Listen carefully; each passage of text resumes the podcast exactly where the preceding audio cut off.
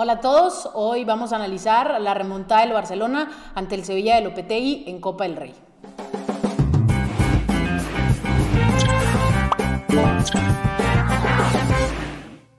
El Barcelona de la Copa del Rey ha sido capaz de darle vueltas a situaciones que parecen imposibles, obstáculos que probablemente en otras competiciones no ha sabido superar. Eh, ha sabido manejar los distintos contextos a los que se ha enfrentado al menos en Copa del Rey. Diferente carácter, más energía, ánimo, actitud sobre el terreno de juego y movimientos de entrenador que han hecho la diferencia. Entonces vamos a poner las cartas sobre la mesa y enumerar cuáles han sido las cosas que ha hecho bien el Barcelona y no tan bien el Sevilla. Lo primero, Kuman. Repitió el planteamiento que le ha venido funcionando con tres centrales. Mingueza ha hecho un partidazo, a excepción de la jugada del penal, pero ya habíamos comentado que la línea de cuatro y jugando de lateral provoca que se expongan muchísimo sus, debilidades. La línea de cinco y como tercer central exponencia sus habilidades. Estuvo preciso en el corte, sólido, con una muy buena salida del balón. Además le, le daba mucha libertad a, a de atacar sin ninguna preocupación. El Sevilla inició con un planteamiento con dos puntas, Luke de Jong y Enesiri, algo no habitual en los esquemas de Lopetegui. Creo yo que buscando dos cosas. Una, la salida de balón largo y directo y la segunda, la presión alta. Desde mi punto de vista, el Barcelona superó esa presión en todo momento. ¿Por qué? Marc-André Ter Stegen nada más. Sabe jugar perfectamente bien con los pies, eh, lo que implica que si el Sevilla se lanzaba la presión, estaban presionando 10 contra 11 y por lo tanto un jugador blaugrana siempre quedaba solo y era con el que salía normalmente jugando el alemán.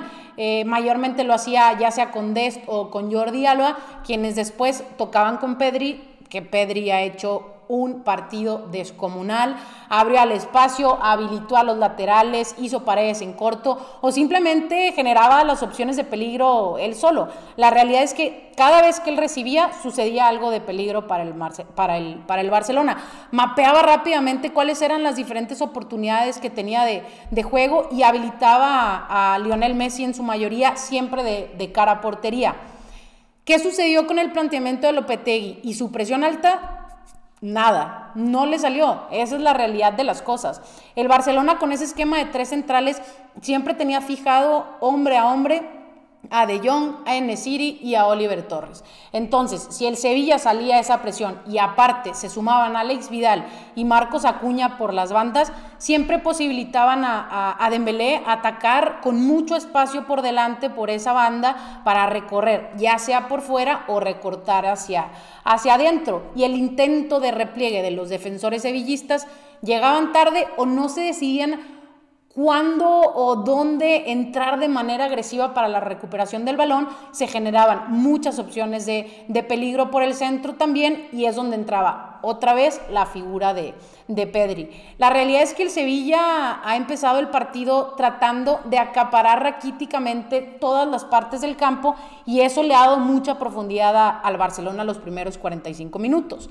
Eh, vimos que el Sevilla más o menos desde el minuto 35 aproximadamente reculó y regresó a, esa, a ese esquema de 4-4-2. Después también en el segundo tiempo entra Rakitic, que creo que entiende mucho mejor su función, y Jesús Navas, la, la realidad es que tranquilizó un poco las, las oportunidades que estaba viendo por, por esa banda.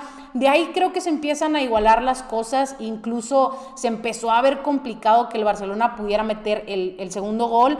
Tuvo buenas opciones como el travesaño de, de, Jordi Alba, pero no se sentía el mismo ritmo frenético de los primeros 45 minutos. ¿Qué pasó? Kuman. Otra vez eh, toma decisiones, quita la línea de tres centrales, planta Dembélé sobre la banda y mete a Griezmann por dentro. Y si bien le quita un poco de, estructura y, llega la, la jugada del penal, que bueno, si Ocampos hubiera metido ese penal, tal vez este guion hubiera sido totalmente diferente, pero aquí es a lo mejor donde el Barcelona debe considerar ratificar ese, ese esquema de tres centrales y también hay que darle mérito al ingreso de, de Antoine Griezmann, que fue el que al final le dio el pase a, a Piqué en, en ese minuto 93. Quiero hacerle una mención especial a Diego Carlos, el central de, del Sevilla, que ha estado deficiente en todo momento. Ha llegado tarde muchas veces, ha cometido faltas a la espalda, tomando decisiones equivocadas. Eh, si hubiera dejado salir ese balón en el agregado, tal vez no cae ese gol de, de Piqué. Suele intentar muchas veces ser el héroe, pero hoy la realidad es que de no ser por el acompañamiento de Jules Koundé, el Barcelona hubiera finiquitado el partido, yo creo, desde el minuto 60. En términos generales, creo que el Barcelona es merecido semifinalista.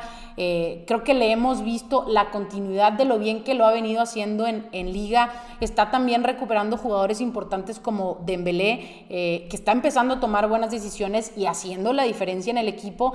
Eh, y pues tiene un fondo de armario con juveniles que, nos están demostrando que tienen un excelente nivel de, de fútbol. el Barça está empezando a ganar y está empezando a ganar como no lo hacía antes. Está encontrando alternativas a las que antes siempre se reducían a Lionel Messi. Si Messi estaba o no estaba en su día, a eso se reducía el, esplendor del Barcelona. A mí me parece que tener esas alternativas ya es un buen comienzo de cara al futuro y la verdad es que ganar esta Copa del Rey puede significar un punto de inflexión sobre el cual eh, empezar a construir. Eso es todo. Eh, espero que les haya gustado el análisis. Por favor, dejen aquí sus comentarios y nos vemos en el siguiente.